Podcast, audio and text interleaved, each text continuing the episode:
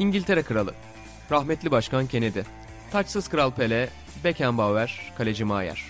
Hepsi futbol izleyip bu podcast'i dinliyor. Sokrates FC, denemesi bedava.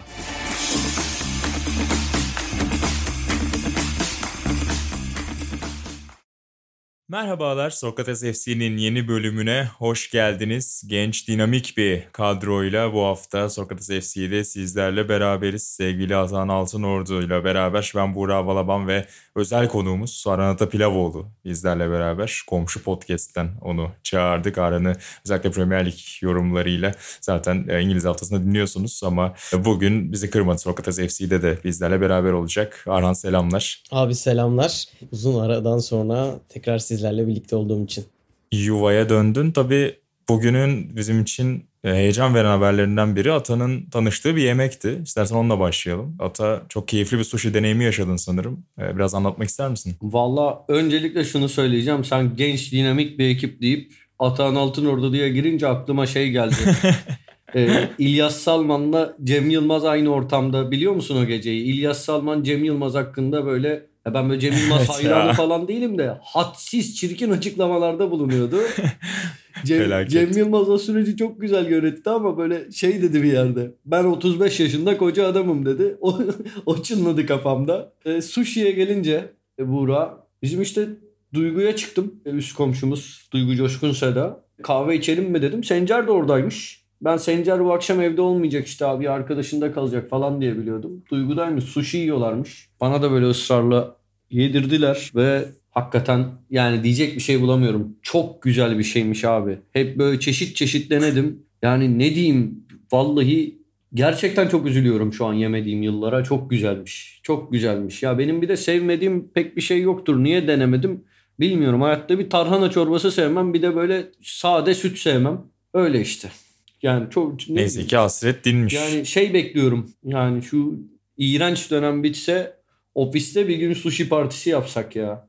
Valla ofisle de aramız epey açıldı haliyle. Valla özledik Bir yandan ya. tabii hafta sonu ufak bir telafi yaptık. Bir Hexball serverında buluştuk editör masası olarak. Duygu dolu anlar yaşadık Bunu hep yapalım beraber. yine. Yapalım. Elbette ofise dair peki özlediğiniz de birkaç not alalım isterseniz. Aran senle başlayıp birkaç ofis özlemini dile getirip sonra Süper Lig'e geçelim. Abi benim ilk söyleyeceğim şey muhtemelen Hexball olurdu. Ama o tansiyonu hissedemiyorum. Yani ben gol kaçırınca üstüme o çullanma tansiyonu Discord'da pek hissedemedim. O yüzden ofisin Hexball'u yine bir farklıydı. Muhtemelen bir Hexball yazarım. Sert bakışlar olmayınca kaçan gollerden sonra evet aynı etkiyi yapmıyor. Ata? Valla ben en çok İsmail Yasin Yılmaz'a yaptığımız mobbingi özledim. Yani Aman hocam. valla çocuğa neler yapmadık bütün ofis olarak. İSOM'a mobbing yaptığımız o anlar benim en çok özlediğim anlar. Veya İlhan'ın böyle yanımda eski maçlar izlemesi bazen YouTube'da kendi programına gelen yorumlara sinirlenmesi. Baba görüyor musun ne yazmış falan demesi. Yani birçok şey ya.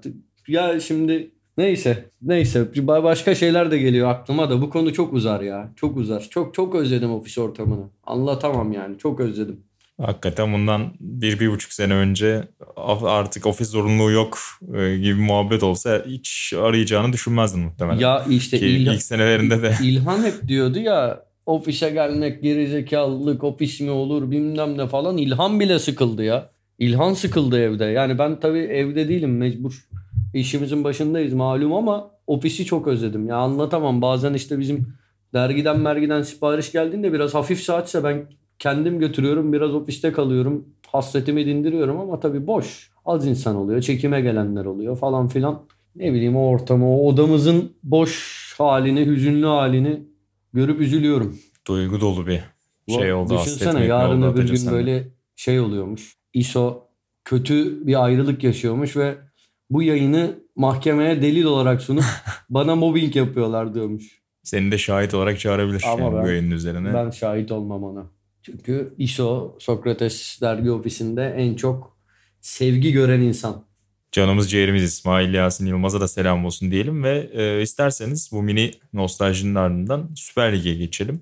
E, biraz takımlara da şöyle Arhan da varken genel bir değerlendirmek isteriz herhalde. Hem Atıl sen hem Arhan çok detaylı yakından takip ediyorsunuz Süper Lig'i. E, ama öncesinde geçen haftanın en çok konuşulan konularından biri Çağdaş Atan'ın basın toplantısı kesti oldu. Yaklaşık 10-15 saniyelik bir video. E, Türk futbol timeline'ını biraz işgal etti. Önce sizin görüşlerinizi merak edeceğim. Eğer görmeyenler, kaçıranlar varsa Çağdaş Hoca soru yok mu diyor Beşiktaş'a karşı aldığı galibiyetin ardından. Soru olmadığını öğrenince de başını iki yana sallayıp hani e, nasıl bir durum dercesine odayı terk ediyor. Siz hani şaşırdınız mı? Önce öyle başlayalım. Sonrasında da neler düşündünüz o videoyu izledikten sonra? Arhan? Abi ben peki başlayayım. Yani tabii ki izledikten sonra o anın sıcaklığıyla Çağdaş Hoca'ya çok hak veriyorsunuz ki ben hala hak veriyorum. Lider bir e, takımın teknik direktörüne soru soramıyor olmak gerçekten çok e, acı bir durum. Fakat bu olay hiç yaşanmasaydı biz bunu bilmiyor oluyor muyduk? Bence hepimiz biliyorduk. Yani orada soru sorulsaydı da muhtemelen hocaya taktik veya işte nasıl kazandın, Beşiktaş'ı nasıl yendi, nasıl lidersinden ziyade başka tarzda sorular olacaktı. Ya illa hakem olacaktı demiyorum da e, sağ içine olsaydı da çok detaylı sorular olmayacaktı. Biz zaten bence bunu biliyorduk. Ama bu aslında biraz yüzümüze çarpılmış hali oldu gibi geliyor bana. Bu da bence üzücü bir durum. Yani bizim illa bunu anlamamız için Çağdaş Hoca'nın kafasını sallayarak basın toplantısını terk etmesi mi gerekiyordu? E, bundan sonra işler değişecek mi ben ondan da çok emin değilim. Bazı işte personel eksikliği hakkında çıkan şeyler var. Muhabirlerin zaten gidemediği 75. dakikadan sonra soru sorma haklarının kalmadığı gibi birkaç şey okudum e, basında. E, yine de ne olursa olsun dediğim gibi her türlü optimum süreç de olsa, personeller orada da olsa e, sorulacak soruların kalibresi belli. Ne yazık ki bu zaten sorun. Dediğim gibi aslında bu bildiğimiz bir şeydi. Belki de bunun yaşanması yani çok büyük bir öncü olmayacak belki. Yine de bir şeylerin değişimi için en azından ilk sorumuz her şeyde hakem olmaması adına ya da belki teknik direktörlerin direkt çıkar çıkmaz hakem konuşup ya da işte çıkar çıkmaz e, sağ dışıyla ilgili bir şeyler konuşmasının önüne geçebilir belki de. Ata? Ya ben birkaç açıdan birden böyle farklı farklı e, şeyler düşünüyorum. Birincisi ben yani Çağdaş Atan'a burada hak veriyorum. Yani haklı bir tepki. İkincisi bu olayın gündem oluşunun ardından hani tabii hepsini görmedim, çok azını gördüm belki ama bilmiyorum. Gördüğüm yorumların yani olayın karşı cephesinden gelen yorumların böyle özlük kavatinden beter denecek yorumlar olduğunu düşünüyorum. İşte bir şeyleri gördüm. Yok işte siz olayın aslını bilmiyorsunuz. Çağdaş Atan işte aylardır bize röportaj vermiyor. Ee, biz de tepkimizi gösterdik. Şimdi bir zaten hani bu ilk değil son değil. Genellikle sorular Beşiktaş, Fenerbahçe, Galatasaray, yani Trabzonspor belki biraz arada bir Başakşehir üzerine yoğunlaşıyordu. Yani farklı bir durum olmadı. Bu sadece gündem oldu. Bir de belki hiç soru olmaması böyle ekstra bir şeydi ama e, bunun böyle tepkisel bir şey olduğuna pek inanmıyorum. Hadi diyelim ki tepkisel bir şey. Ya abi adam röportaj vermek zorunda mı? Hani böyle bir mecburiyeti var mı? Bence yok. Sonra şeyi gördüm. İşte yazılı vermemiz gerekiyor. Yazılı o kadar etki etmiyor diye bir açıklama gördüm. Abi ne etkisi? Orada etki yaratacak kişi bence teknik direktördür. Yani orada o an için söylüyorum. Yani normal bir e, herhangi bir düzende hayatın içinde teknik direktörden federasyon başkanına işte malzemeciden taraftara, futbolcuya herkes tabii ki eşit aynı değerde ama o basın toplantısı Çağdaş Atan'ın başrolde olduğu bir yer. Abi ne etkisinden bahsediyoruz? Yani sen sorunu soracaksın.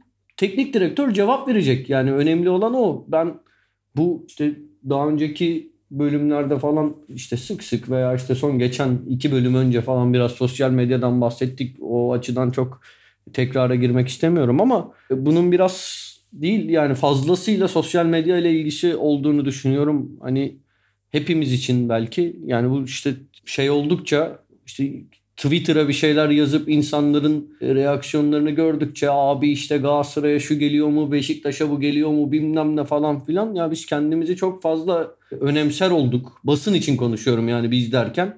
Abi orada ne etkisi yani şey sen sorunu soracaksın dediğim gibi yok yazılı etki ol, etkili olmuyormuş falan. Yani çok garip ve saçma bir şey gibi geliyor orada.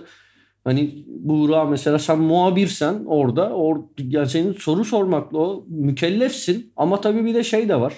Genellikle hani bu insanların yöneticileri, basın kuruluşlarının e, başındaki insanlar da onlardan onu beklemiyor. Daha çok neyi bekliyor? İşte Erol Bulut'a bir soru sor. Oradan öyle bir polemik çıksın. Fatih Terim'e bir soru sor. Oradan işte ses getirsin. Bir gündem çıksın falan. Kimse tabii şeyi merak etmiyor. Alanya Spor Teknik Direktörü Çağdaş Atan'ın yapacağı açıklamaları merak etmiyor. Yani niye şey olarak da böyle aslında. İnsanlar da bunu çok fazla talep etmiyor. Ama sonuçta talebi yaratan da bir yandan e, yayın yapan kuruluşlar. Bu yıllardır böyle gelmiş böyle gidiyor. Yeni bir şey değil. Bunları böyle şey diye bahaneler yaratmak. Çağdaş Atan bize röportaj vermedi. İşte pandemide sorularımızı yazılı iletmek zorundayız. Yani e o zaman hani basın tribününe de kimse gitmesin. Maçı da izlemeyelim. E yani olur mu öyle bir şey? Böyle düşünüyorum. Yani daha da uzatabilirim de çok çok konuştum diye şey yapıyorum. Daha yani söyleyecek evet. çok çok çok çok şeyim var bu konuda. Ya şey Biraz şundan da bahsedebilirim hatta. Ha, bir şey. Buyur. Yani mesela şeyi de sevmiyorum abi. Ben şimdi ben kaç 12 senedir falan bir şekilde bir ucundan bu sektördeyim. Şeyleri hatırlıyorum çok eski yıllarda. Atıyorum yenilsen de yensen de falan vardı. Ben de oradaydım. O zamanlar işte şey deniyordu. Spor medyasına yeni jenerasyon geliyor. İşte bunlar çok şey değiştirecek falan filan. Hiçbir şey değiştirmediler tamam mı? Hiçbir şey yani neredeyse. Çok az tabii ki sivrilen, çok güzel iş yapan, e, orijinal şeyler yaratan, böyle isim isim saymak ayıp olur belki hani saymadıklarımıza. O yüzden yani ama az insan çıktı. Genellikle ben şeyi düşünüyorum. Yani bizim jenerasyon için de düşünüyorum. Benden sonraki jenerasyon için de düşünüyorum. Daha sonraki de muhtemelen böyle olacak. Ne bileyim eski, hadi bunların da isimlerini saymayayım da eski zamanların o eleştirdiğimiz isimlerin e, birer benzerine dönüştü birçok kişi. Yani şeyin de e, boş boş yorum yapanın da, tribüne oynayanın da, taraftar ne derse ne isterse onu söyleyenin de veya çıkıp televizyona soytarılık yapanın da genç versiyonları çıktı. Burada da bazı şeyler yani bir et, olumsuz etki mesela şey kendini aşırı fazla önemseme. E, ben bazen şeyi de görüyorum. Tabi burada iyi kötüyü ayırarak söylüyorum. Çok güzel sorular sorulduğunu görüyorum. E, genç nesil tarafından da teknik direktörler ama sırf yani burada hocanın karşısına geçip taktiksel analiz yapan ya soru falan yok. Hani şey tereciye tere satar gibi böyle taktiksel analiz yapıp siz ne dersiniz diye böyle sırf orada öne çıkmak için e, bunu yapan insanlar da görüyorum. En sevmediğim soru çeşidi de o. Ya iş insanın işini yapması, kendi kimliğini geride bırakıp orada kendini haddinden fazla önemsemeyip işini yapması çok zor bir şey olmamalı ama bilmiyorum işte. Ya bunda da çünkü onu gördüm. Şey de biraz öyle ya. Etki yaratmıyor falan demek de biraz öyle ya. İşte bütün bunları bir sürü şey düşündüm bu konu hakkında. Öyle.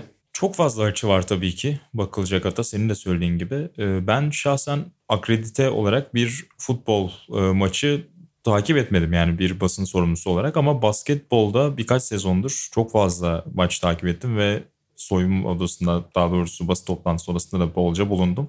Hani oralardan biraz insanlar genelde çünkü kameranın önünde sadece konuşanı görüyorlar ama arkada ne olduğuna dair belki birkaç ipucu vermek adına örnek verebilirim. Ya hakikaten zaten çok aslında az insan var. Yani Twitter'da tabii ki basketbol futbolla aynı değil. Futbol çok daha büyük bir pasta ama e, katılan insanlar, katılan muhabir sayısı zaten çok düşük. Ve onlar da genelde hakikaten böyle çok nasıl söyleyeyim biraz böyle düşük maaşlı diyeyim ya da öyle kariyerin ilk yıllarını spor medyasında yaşayan ya da yeni yeni kendini göstermeye çalışan insanlar oluyor aslında ve ben bu tür konularda biraz şuna da bakıyorum hata yani bilmiyorum ne düşünüyorsunuz ama ya pastayı ne kadar büyüttüğünüz işte o insanların emeğinin karşılığını ne kadar verdiğinize de alakalı. Çünkü çok fazla şunu gördüm mesela basın toplantısında maçı yorumluyor antrenör. Sonrasında soru var mı? Soru sormaya başlıyorsunuz. Arkadan homurtular geliyor mesela kameramanlar ya kaç oldu saat evimize gidelim. Hani çok sormayın çok uzatmayın da şey olmasın falan diyorlar mesela. Hani böyle çok ilginç bir hani kendi içinde de orada muhabir ya da kameramanların kendi içinde de böyle bir bazen hakikaten o basit uzatmama yönünde bir eğilimi oluyor. Çok ilginç bir şey mesela insanlara garip geliyor olabilir ya kendi işini yapmıyor mu sonuçta onun için orada değil mi diye. Ama işte orada da başka şeyler devreye giriyor. O insanlar hani bu emeklerin karşılığını ne kadar alıyorlar ya da bu işi ne kadar önemsiyorlar ya da o emeğin karşılığını sen başka bir çıtada verirsen eğer çok yani şunun ücreti şu kadar abi sana şu kadar güvence veriyorum şu kadar şey yap ama bana iyi ürün sağla dediğinde özellikle futbol maçlarında bunu söyleyebiliriz tabii ki. Kaç tane çok daha bahsettiğin genç jenerasyonda daha parlak insan buraya saldırır bu işleri yapmak ister. Bence biraz onu da konuşmamız lazım. Yani sadece orada çalışan insanları yargılamak yerine bence biraz şartları, bence biraz durumları da konuşması. Mesela şu an hani yanımızda da söylüyorum Arhan hakikaten yıllardır ofise geldiğinden beri bizim seninle çok takdir ettiğimiz hakikaten özellikle Türk futbolu konusunda, Premier Lig konusunda belli başlı çok kendi geliştiren, takip eden, araştıran, okuyan, analiz eden bir insan. E şimdi bu adamı sen atıyorum her deplasmana yollayıp büyük takımların bir takıma en azından atayıp yollayıp o maçlardan düzenli analiz yapmasını isteyip ama tabii ki bunun da bütçesini karşıladığında Arhan oraya gittiğinde başka sorular sorabilir mesela. Ama öz eleştiri de bu aynı zamanda yani herkesi ve genel medyayı anlatmak adına söylüyorum. Bizim de böyle bir atıyorum gücümüz yok maddi olarak. Ve bu yüzden Arhan ya da örnek olarak veriyorum Arhan'ı o tür insanlar orada değil basın toplantısı odasında. Ya Bence biraz de, o kısmını da konuşmak ya lazım. Öyle insanlar da var mutlaka. Ben hani şey Arhan gibi insanlar da var bence. Yani çok benim takdir ettiğim çok dedim ya güzel sorular soran insanlar da var. Ee, artı şey şunu da söylemem lazım hani onların çalışma şartlarına da değindin ya. Hani bu Hı-hı. ayrı bir konu. Yani ben işin burada hani bu sefer hani bu Çağdaş Atan'a soru sorulmaması baya yani skandal diyebileceğim bir hadise benim. Şu an bunu konuşuyorum. Yoksa tabii ki Türkiye'de gazetecilerin e, muhabir yani sorunlarını 10 podcast'te belki hani bu arada bizi de aşar, bizi de aşacak konular. Yani ama söylenebilecek çok çok fazla şey var bu konuda. Ben sadece bu olaydaki şey yani şey nereden tutsan elinde kalıyor. Burada Çağdaş Atan'ı röportaj vermedi diye söz gelimi protesto ediyorsun. E, Başakşehir takımı kameramanlara saldırdı. Onda öyle bir protesto göremedik mesela pek. E, te, tek tük. Şimdi böyle bir olay olunca bahanelere sığınmak gibi geliyor bana o yüzden. Ya işin o tarafını konuştum. Yoksa tabii ki Türkiye'de futbol düzeni gazetecilere, e, muhabirlere hak ettiği veya olması gereken değeri gösteriyor mu? Onlara iyi şartlar sağlıyor mu? Bu ayrı bir konu. Tabii yani hani genel ölçekte değerlendirirken hani o kısımları da bence biraz düşünüp değerlendirmek gerekiyor diye düşünüyorum. Bir de bahsettiğiniz az özel şartlar pandemiden dolayı sadece ajansların ve muhabirlerinin geldiğini söylüyorlar. Onlarla ilgili de yine okuduğumuz kadarıyla birebir hakim değiliz ama bu tür özellikle Anadolu'da oynanan maçlarda hani sadece önceliği ya da tek uzmanlığı futbol ya da spor olmayan hani diğer haberlerin de peşinde koşan muhabirlerin bazen orada görevlendirilebildiğine dair de haberler var. Hani o tür parantezleri hep açmak gerekiyor tabii bu konuyu konuşurken senin söylediğin gibi. Hepsini bir arada değerlendirmek gerekiyor. Ee, peki biraz da saha içini o maçta başlayarak isterseniz konuşup biraz Süper Lig'e dönelim. Arhan senle başlayacağım burada. Hem Alanya Beşiktaş maçıyla alakalı olabilir hem de Alanya Spor'un sezon genel performansıyla ilgili de birkaç yorum yapabilirsin. Belki biz önceki bölümlerde biraz konuşmuştuk Alanya Spor'u ama ee, sen de buradayken biraz da senden dinleyelim. Abi öncelikle teşekkür ederim. Bu önceki basın toplantısında söyledikleriniz için çok teşekkürler. E, Alanya Spor konusuna geçince de benim bu sene Alanya Spor'la en çok e, takdir ettiğim nokta şu. Geçtiğimiz sene ki kadrodan evet belli değişiklikler var. En golcü oyuncusunu kaybetti. Ama kadro aşırı da değişmiş bir kadro değil. Yani belli kemik isimler hala duruyor. Bakasetas, Siopis, Savellas gibi oyuncular. Ve bu kadro geçtiğimiz sene Erol Bulut'la çok daha farklı bir oyun oynarken bu sene çok daha farklı bir oyun oynuyor. Ve Çağdaş Atan'ın kendisinin de söylediği gibi bu pahalı oyun genellikle bir sene içerisinde hatta bir seneden kısa bir süredir görev alıyor Çağdaş Atan bir sene içerisinde empoze etmesi çok zor olan bir oyun. E, bunu örnekle vermek gerekirse geçen sene topla oynama sıralamasında lig 9.suydu Alanya Spor. Bu sene lig 3.sü. %55 ile %56 ile topla oynuyor. Sadece topla oynaması da değil geri kalan e, pek çok metrikte tamamen zıt bir görüntü çiziyor geçtiğimiz seneki Erol Bulut'un Alanya Spor'una.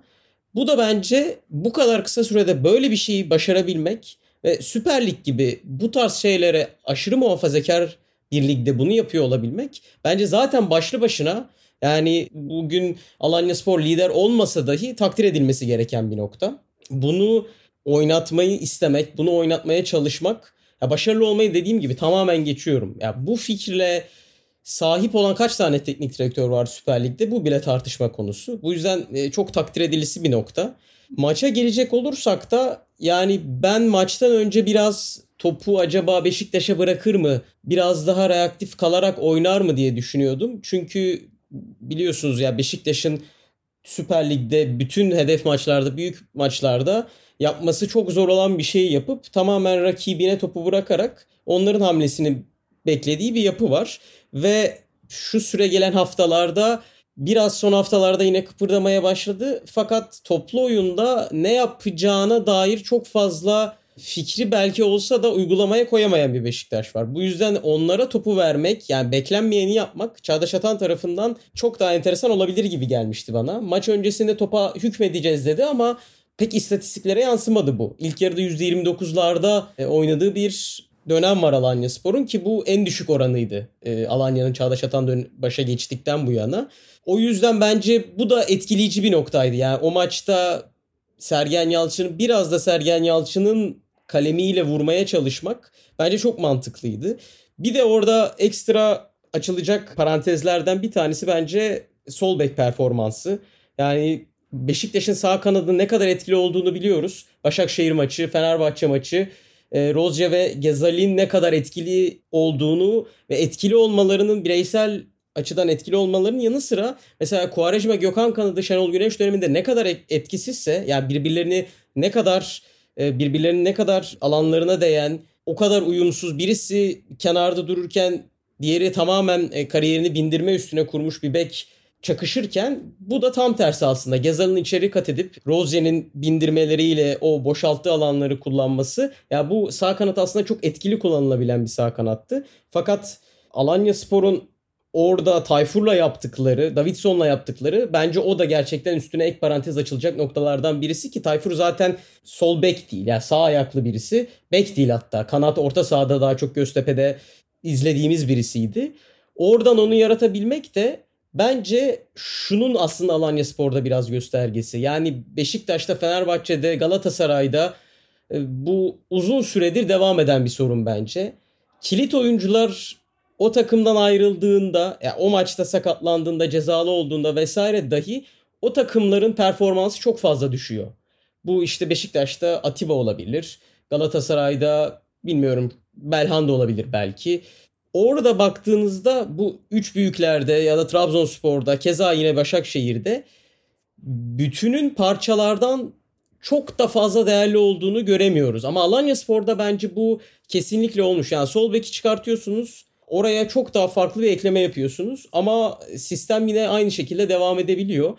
Ee, o da bence Alanya Spor'un uzun vadede başarılabilecekleri konusunda gerçekten Çağdaş Atan'ın cebine en çok dolduran noktalardan birisi bence. Evet kulüp yapısı olarak dediğin gibi çekirdeğin bir kısmını korumalarının yanında yani bunu daha önce de yanılmıyorsam hatta konuşmuştuk ama yani transfer politikası olarak da son birkaç yıldır hep doğru adrese giden bir Alanya kulübü görüyoruz. O da önemli. Yani geçen yılda işte hep transferlerin katkılarından bahsettik. İşte Bakasetas'tan e, Zavellas'tan onlar geldiklerinde hep iyi verim verdiklerini söyledik. E bu sene de yine Davidson ligin belki de şu ana kadar en ilgilenen bir tanesi. E, o anlamda çok iyi iş çıkarıyor hakikaten kulüp olarak Alanya Spor. Ya katılıyorum da Davidson biraz aslında bence düşmeye başlamıştı. Alanya mesela Alanya Spor için söyleyemem bunu. Hani iki haftadır işte kazanamıyor, edemiyor. Ona rağmen ben kazandığı zamanki kadar e, iyi ve etkili bir oyun oynadıklarını düşünüyorum. Zaten Gençler Birliği maçında işte son dakikada penaltı kaçırdılar. Hani bir puan en azından öyle gelecekti. Göztepe maçında da normalden çok farklı bir Alanya Spor görmemiştim de e, Davidson'un biraz düşmeye başladığını düşünüyordum. Son maçta bunu telafi etti. Sadece hani onu söyleyebilirim. Bunun dışında ya kulüp olarak çok şeyi doğru yapıyorlar. Hem yani mesela farklı farklı teknik direktörler gördük son yıllarda ama bence bir teknik direktör istikrarı şu anlamda var. Potansiyelli genç teknik direktörlere yöneliyorlar. Hani bugün baktığında Beşiktaş'ın başında Sergen Yalçın, Fenerbahçe'nin başında Erol Bulut var. Çağdaş Atan'ın da bir sonraki adresinin yine iyi bir kulüp, iddialı bir kulüp olacağını öngörebiliriz herhalde. Bu anlamda bir istikrar var. Bunun dışında Şey çok iyi bir strateji. Gidip de Yunanistan Ligi'nin e, öne çıkan oyuncularından bir iskelet kurmak e, ve bunları da hani bu kadar uzun süre birlikte oynatıp böyle bir e, çekirdek yaratmak. Sonra şey yani yedek kulübesine mesela bence Alanya Spor'un bu sezon şampiyonluk şansı çok çok düşük. Ama uzun vadede bu iyi bir şey. Yedek kulübesinin yaş ortalaması 20 21 falan herhalde. Mesela Beşiktaş'ın gençlerini aldılar hatta galiba satın alma opsiyonuyla Ahmet Gülay, Alpay Çelebi, Fatih Aksoy üçlüsünü galiba üçünün de satın alma opsiyonu var. Yanlışım yoksa. Hatta Fatih Aksoy'u şey kom şey mi aldılar? Tamamen bonservisiyle mi aldılar Arhan? Evet abi. Wellington takısının bir Aha, parçası olarak. Bonservisiyle. Ee, Aynen. Ya şey bugün baktığınızda kadro şey görünüyor. Zayıf görünüyor ama yani şey yedek kulübesi zayıf görünüyor ama bence şey de uzun vadede iyi de bir şey. Yani 17 yaşında Ahmet Gülay bu takımda oynuyor. Belki Beşiktaş karşısında sol bekte hani bizim daha çok böyle sağ açıkta sol açıkta gördüğümüz Tayfur Bingöl'ü oynattılar ama Ahmet Gülay orada oynuyor. E, zaman zaman Umut Güneş'e şans veriyorlar. Yani çok genç işte Berkan var. Yine o yaşlarda 21-22 yaşında muhtemelen. E, ama yani ben hep uzun vadeli planlama yapan bir kulüp izlenimi alıyorum yıllardır. Orta yani şey futboldan zaten Arhan bahsetti çok tekrar etmek istemiyorum. Hem o zaten işin taktik kısmından benden çok daha iyi anlar. Güzel de anlattı. Şey yani beğenerek izliyorum Alanya Spor'u da Çağdaş Atan'ı da. Ama evet, Alanya Spor ha buyur. Söyle Buğra. Söyle. Ya şey diyecektim ama Sergen Yalçın maçtan sonra Alanya Spor'un çok ahım şahım bir futbol oynamadığını söyledi. Bir de var diye bir şey olur mu futbolu öldürdüler falan dedi. Sanki varın ilk kullanıldığı maç buymuş gibi. Öyle. Bunu diyecektim. Biraz biraz agresif göründü o da doğru söylüyorsun. Yani, Basın toplantılarından bahsetmiş. Bir önceki hafta da Beşiktaş Fenerbahçe maçında Erol Bulut dedi. Beş kere geldiler dördü gol oldu dedi ki yanlış. Hatta yani Malatya Spor maçında da böyle oraya gidecek bir başka söz söyledi. Cümle cümle hatırlamıyorum da. Neyse işte öyle. Ya bu teknik direktörlerin açıklamaları bende biraz hayal kırıklığı yaratıyor. Erol Bulut mesela önceki yıl maç sonu ne diyecek diye bazen yani maç önü keza merakla beklediğim biriyken şimdi yani bana göre şey böyle kulübün muhtemelen iletişim departmanından önüne sunulan metni okuyormuş izlenimi veriyor bana. Bu Sergen Yalçın'ın bu var açıklaması hakikaten üzücü, sıkıcı. Ne yani Alanya Spor hak ederek kazanmadı mı? Bunda hemfikir değil miyiz? Hemfikir miyiz? Ya işte büyük büyük takımlarda biraz onu görüyoruz. Yani sen isim isim söylüyorsun ama yani son yıllarda her takımda aslında yani Galatasaray'ı da bunu dahil ederiz. Ne zaman işler böyle biraz savrulmaya başlasa hani ya işte çok konuşmak istemiyoruz ama deyip hakeme illa geliyor konu. O biraz herhalde dediğin gibi yani sanki o taraftar baskısında biraz başka yönlere kaydırma hedefi ve amacı üzerine yapılıyor sanki. Onun dışında yani biraz vakit geçtikten sonra bir gece uyuyup ertesi gün baktığında muhtemelen Sergen Yalçın da maça dair tam olarak öyle düşünmüyordur. Abi Bana mesela bak bir şey söyleyeceğim. O an öyle konuşuyoruz. O an konuşuyor. Orada da mesela deminki konudan yola çıkarak söyleyelim. O odadaki insanların şey diye sorması gerekmiyor mu? Hani Sergen hocam hani geçen hafta var yok muydu? Ondan önceki hafta mı var yok muydu? Hani maçtan önce konuşurken var yok muydu? Hani niye şimdi vardan bahsediyorsunuz e, diye yani kibarca sorulması gerekmiyor mu? Çünkü çok iyi. Hakikaten ben böyle açıklamaları anlamıyorum abi. Hani oturduk izledik maçı. Alanya Spor istediği gibi oynadı. Dediğim yani Arhan'ın dediği gibi Beşiktaş'ın en güçlü yanını hani sahadan sildi sağ tarafını. Bilmiyorum bahsedecek yani baya bilmiyorum abi. Ya bu bu maçta bu arada istediği gibi derken hani ben Arhan nasıl yorumlar? Arhan'dan dinlemek isterim. Alanya Spor her zamanki kadar topa sahip olmadı. Ama ben Alanya Spor'un istediği oyunu oynadığını düşünüyorum. Ne dersin Arhan? Ya maç Alanya'nın planına göre ilerlemiş gibi geliyor bana. Abi katılıyorum. Yani bence de öyleydi. Ya zaten topa sahip olup olmamak bence yoğunluk olarak çok farklı şeyler ya. Topa sahip olabiliyorsunuz evet.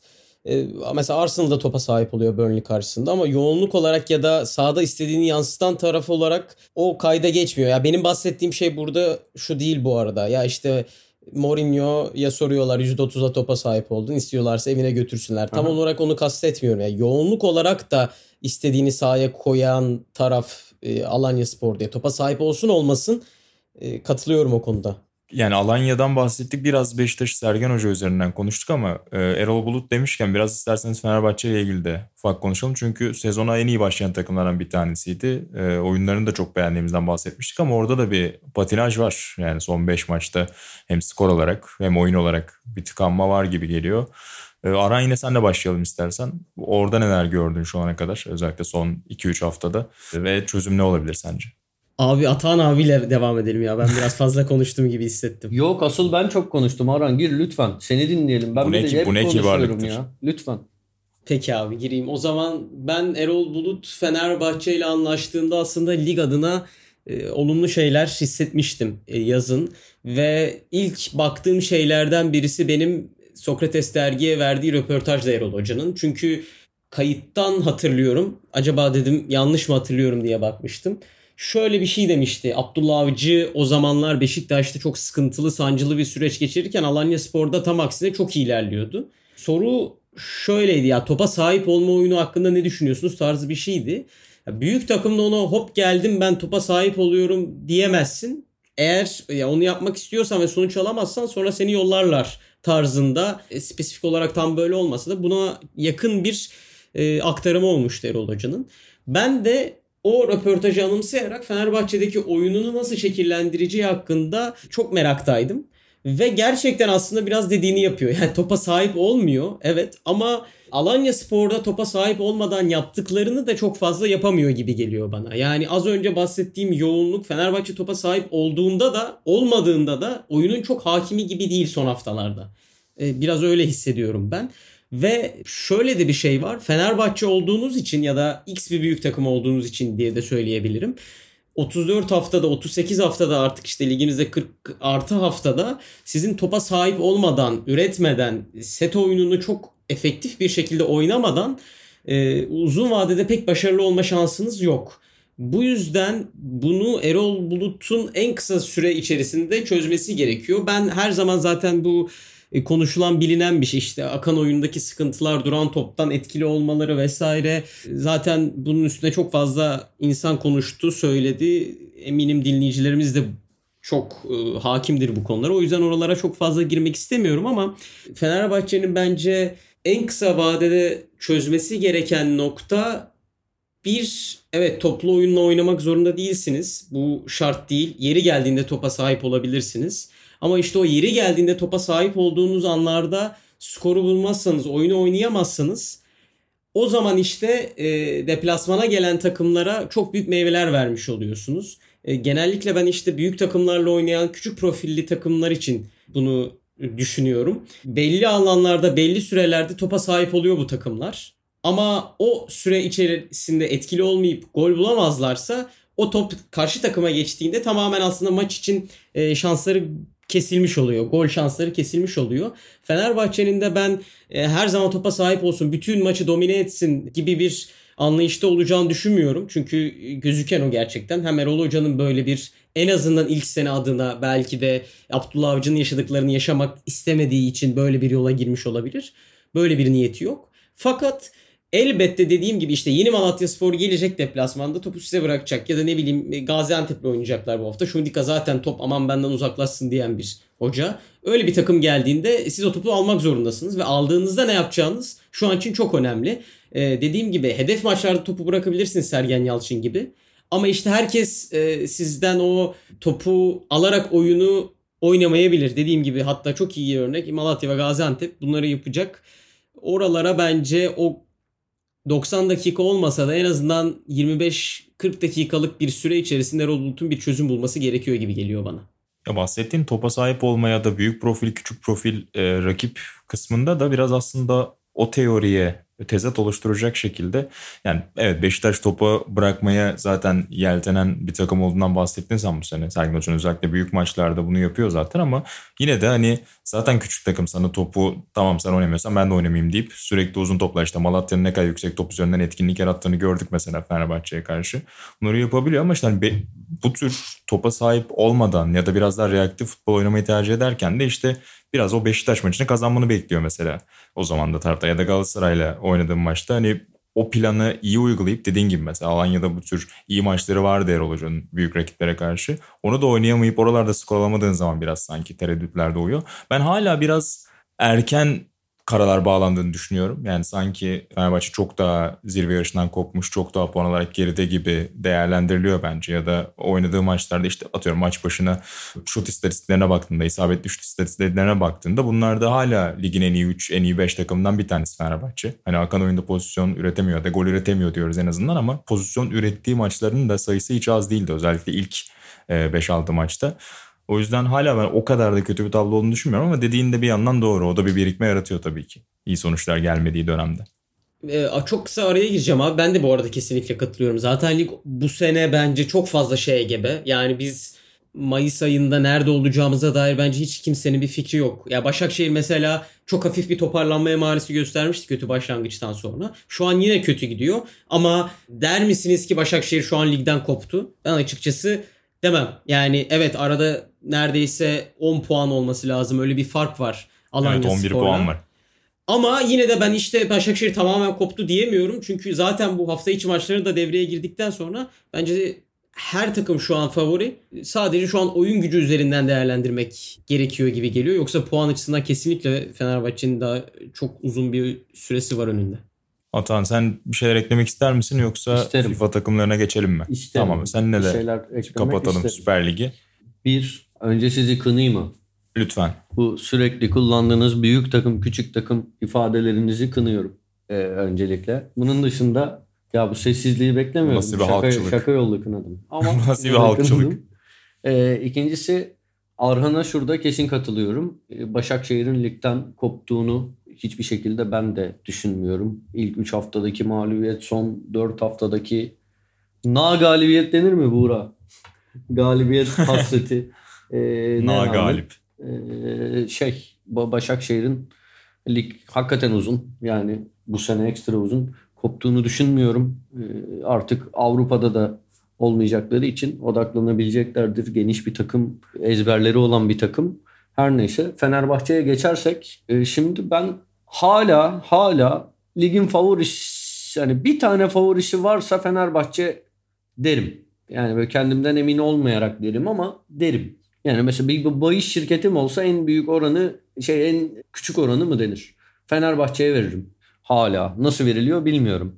Ama buna rağmen Fenerbahçe ve Erol Bulut beni biraz şaşırttı. Bunu da söyleyebilirim. Fenerbahçe niye şaşırttı? Sezon başında burada konuşurken şeyden bahsetmiştik.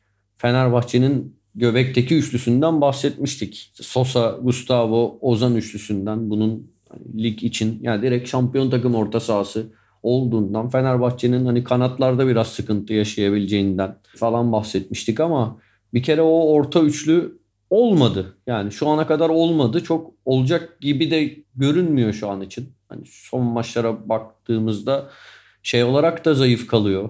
Yani hem Ozan'ın hem Gustavo'nun varlığına rağmen ben ne yani ikili mücadelelerde yeterli üstünlüğü sağladığını düşünüyorum ne yani sahipsiz topların Fenerbahçe'de kalma oranı falan da düşüktür muhtemelen. Ben çok istatistik falan bakmıyorum. Bilmiyorum bunları. Arhan ben yanlışsam düzelt lütfen.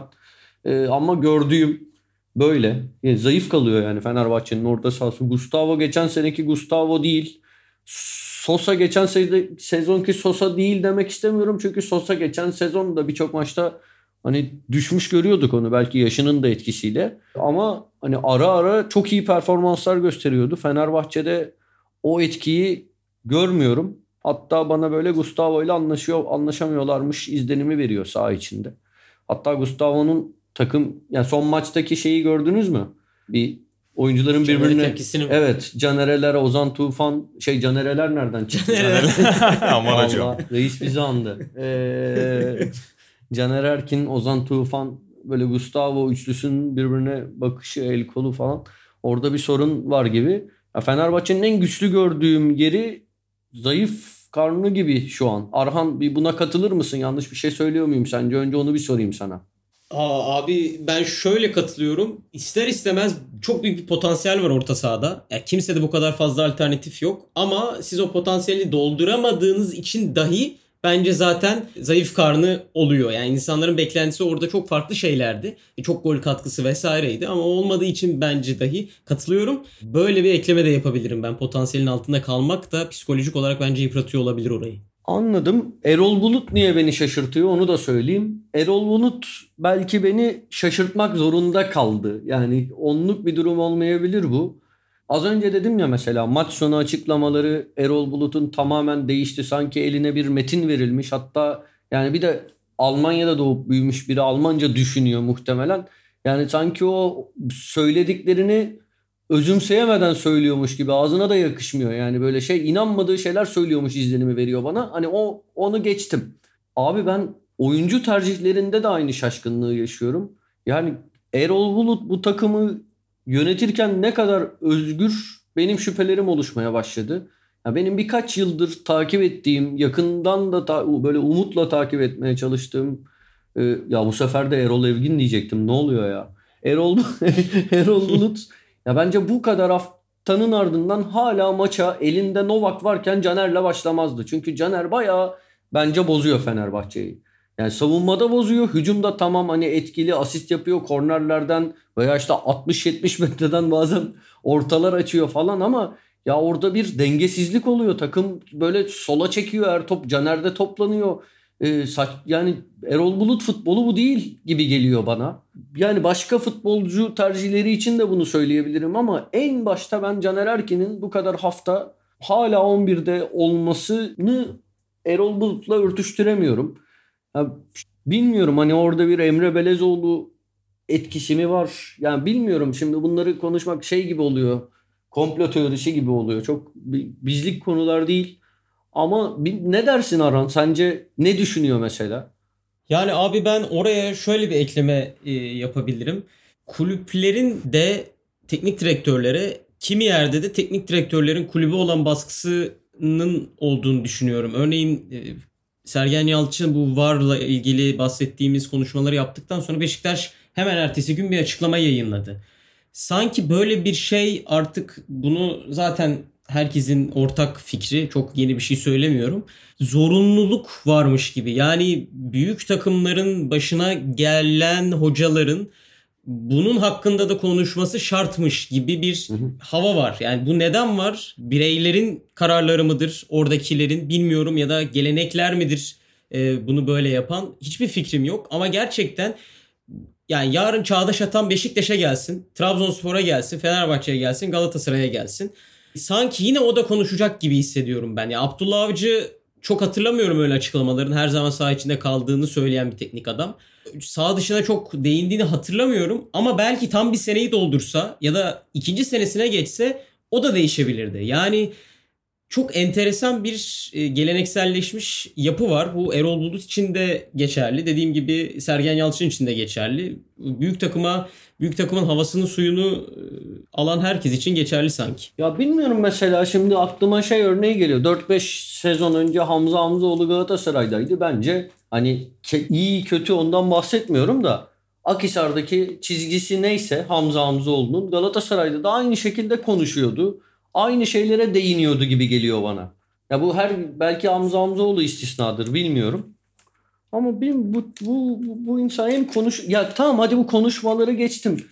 Şey hakkında ne düşünüyorsun Erol Bulut? Can, sadece Caner Erkin tercihini sorayım. Bu konuda ne düşünüyorsun Arhan? Bu da son soru olsun isterseniz. 45'i yavaş yavaş devirmişken. Evet Arhan'cığım. Çok kısa kapatayım o zaman abi. Ben teknik direktörlerin yaptığı kararları böyle benim yaptığım biraz yanlış bir şey. Genellikle arkadaş çevremde hiç öznel değilsin der bu konulara. Ben her zaman arkasında bizim görmediğimiz etmediğimiz bir fikir olduğunu düşünüyorum. Fakat bu kadar fazla medyanın önünde eleştirilen bir figürün e, Beşiktaş döneminden bu yana hatta. Örneğin mesela Arteta Aubameyang'ı kenarda oynatmaya başladı bu sene ve çok fazla eleştiri geldiği için forvete çekti. Bu elbette teknik bir karardı olabilir. Vardır da bir payı. Fakat ben medyanın etkisinden nasiplenmediğini hiç düşünmüyorum. Burada da yine aynı şekilde ya Erol Bulut'un sadece medya üzerinde olan baskıyı oyuncu üzerinden almak, kendi üzerinden almak, taraftar üzerinden almak için dahi bence Caner Erkin'e biraz nefeslendirmesi gerekiyor. Taktik, taktik kısmına gelince de Caner'i oynatmak artık bence zahmetli bir şey. Eğer onu oynatıyorsanız arkada farklı şeyler yapmanız gerekiyor. Farklı e, emniyetler almanız gerekiyor. Onu yapmadan sadece Caner'in üstüne suç atmak da bana garip geliyor. Ya artık o öyle öyle bir oyuncu değiştiremiyorsunuz sonuçta. Bu yüzden bence de Novak sadece dediğim gibi teknikleri geçiyorum. Bu baskı ortamını da biraz hafifletmek amacıyla e, oynatılması gereken bir oyuncu. Ama işte çok farklı iki figür, çok farklı iki tarz. E, orada da bence mesela bir soru işareti Fenerbahçe. Onu çıkartıp onu aldığında oyun tamamen farklılaşıyor. E, orada Erol Bulut'un ne yapmak istediği de bence önemli. Ya yani belki gerçekten Caner Erkin'i oynatmak mı istiyor bilmiyorum ama kesinlikle bir değişim gerekiyor gibi. Zaten bu ikinci iki oyuncu birbirinin alternatifi gibi de değil. Yani biriyle başka bir oyun oynarsın, diğeriyle başka bir oyun oynarsın. Çok Tam onu diyecektim evet. abi. Ya o bu arada şey de oluyor. Yani mesela Novak oyuna gir, girdiğinde genelde e, Caner çıkmıyor sanki. Caner ön tarafa geçiyor falan öyle şeyler oldu. Birkaç kere birden fazla oldu. Novak önü Caner e, gibi bir durum oldu. Novak da zaten fazla oynamadı. Bir Gençler Birliği maçında Fenerbahçe için sezonun en iyi maçıydı. Hani Novak'a bağlamıyorum tabii bunu da. Bir o maçta oynadı. Başka 11'de başladı. Beşiktaş maçında değil mi Novak 11'deydi? Öyleydi. Ee, öyle. Ee, evet ikinci yarı Caner girmişti diye hatırlıyorum. Ya, yo ilk yarı Perotti sakatlanınca girdi sanki. Ha, du- e, öyle doğru. oldu. Neyse. Ya bilmiyorum bu arada ben şeye de hiçbir şekilde katılmıyorum onu söyleyeyim. Erol Bulut istifa işte Erol Bulut kovulsun falan. Ya hakikaten potansiyelli bir teknik direktör. Bilmiyorum hani tamamen takımı istediği gibi yönetebiliyor mu şu anda ama bence bu şansı geçmiş kariyerinde hak etmiş bir teknik direktör. Öyle bunu söylemek istiyorum ya. Ve hala da kadro kalitesi itibar. Bak şeyi söyleyeyim bence Sergen Yalçın çok büyük iş yapıyor. Fatih Terim bu sezon özellikle çok büyük iş yapıyor. Belki en iyi, en başarılı sezonlarından biri bile olabilir Fatih Terim'in ki arkasında inanılmaz başarılar olan bir teknik direktörden bahsediyorum. Galatasaray'ın bu kadar eksik kadrosuyla bu kadar yani yüksek performans ortaya koyması, e, eksikleri takım içinden çözümlerle doldurması kimsenin yani Emre Taşdemir'den, Taylan'dan, Taylan belki şu ana kadar ligin en iyi oyuncusudur. Ee, bu performansları alınmasını beklediğini zannetmiyorum geçen sezon Ömer Bayram'dan vesaire yani. Ama hala kadro kalitesine baktığımda Fenerbahçe'nin Erol Bulut'la da yani şu ana kadar istediğini yapamamış görünse de şey olduğunu düşünüyorum. Yani dediğim gibi bu hani Fenerbahçe favoridir. Hani Fener Ligi alacak gibi değil. Ama Fenerbahçe'nin kadrosu iyi. Bunu söylemek istiyorum. Ve Erol Bulut da evet. şansı hak eden bir teknik direktör. Bu kadar. Bununla beraber de yavaş yavaş kapatabiliriz. Aran sen bir şey mi söylüyordun yoksa? Ee, abi şeye bakmıştım. Bahis e, şirketim olsa demişti ya Atan abi. Bir Hı-hı. bahis firmasına baktım. E, hala Fenerbahçe'nin düşük oranda. Kar, Bu da at, neyse şimdi ne şey Atanın sağlaması oldu demişsin. evet yatırım tavsiyesi değildir diyerek e, isterseniz kapatalım bölümü. Sokrates FC'nin Size de FIFA bir bölümünü daha. konuşturmadım. Balon e, ya onları konuşamadık. Süper Lig'e tutkun ikiliyle beraber olduğumuz için o iştahınızı bölmek istemedim. E, o yüzden onlara vakit kalmadı. Belki ilerleyen bölümlerde abi, onların da detaylarına. Abi, bir şey söyleyeceğim. Arhan da ben de çok konuştuk. Kapattırmadım bana. Ya çok konuştuk. Sen de sen de bir yok mu şeyin ya tamam sen de konuştun da ben lafı lafını böldüğümüz Abi, bir şey yok mu? Gerçekten ben de çok üzgünüm. Şu an e, bir pişmanım. Yok ben keyifle dinledim. Ben Bu sadece... olmadı bir daha çekelim. Hadi bir daha kaydedelim. yani milli takım arası bölümünde de konuşmuştuk. Ben orada da söylemiştim. Galatasaray'ın genel kadrosunun bu kadar kötü olmadığını düşünüyorum ve bence son haftalardaki hani ideal 11'in dışındaki oyuncuların gelip 11 oynadığı ve Galatasaray'ın galibiyetler aldığı döneminde bunun sağlaması olduğunu düşünüyorum ama seninle bunu uzun şekilde tartışmamız lazım. Bu bölümde vakit ya kalmadı. Galatasaray'ın Başka zaman değil. kötü demiyorum ben ama ya Galatasaray satmak istediklerini satamadı, almak istediklerini alamadı. Yani Galatasaray'ın yabancı transferleri Omar El Abdelawi ile Etebo diye yani benim açıkçası hayatımda daha önce adını duymadığım bir adam ki kötü çıktı. Bu kadrodan çok iyi bir yani sırf Taylan bile çok büyük bir dokunuş. Emre Taşdemir çok büyük bir iş. Demin saydığım gibi. Yeri geldiğinde Luyendama'yı kesip Donk'tan orada başka bir oyun yaratması çok büyük bir iş. Ben Fatih Terim'i inanılmaz başarılı buluyorum bu sezon da. Neyse de tamam peki. Ee, Süre bandına takıldık. E, bu ar son bir şey söyleyeyim mi? Emre Kılınç'ı kimse yani bak iyi bir oyuncuydu, beğendiğim bir oyuncuydu. Hani 2-3 yıldır beğendiğim bir oyuncuydu ama bir e, şampiyonluk adayı takımda ilk sezonunda bu kadar verimli kullanamayabilirdi. O da çok büyük iş. Dedim tamam susuyorum. Evet evet. Yani o konuda da katılıyorum hakikaten. Ben de hiç bu kadar daha ilk aylarından etkin oynamasını beklemiyordum Emre'nin. Peki ağzınıza sağlık. Sevgili Atan Altınordu, sevgili Aran Ata Pilavoğlu ve ben Buğra Balaban bölümde sizlerle beraberdik. Sokrates FC'de yeniden buluşmak üzere. Hoşçakalın. Bye.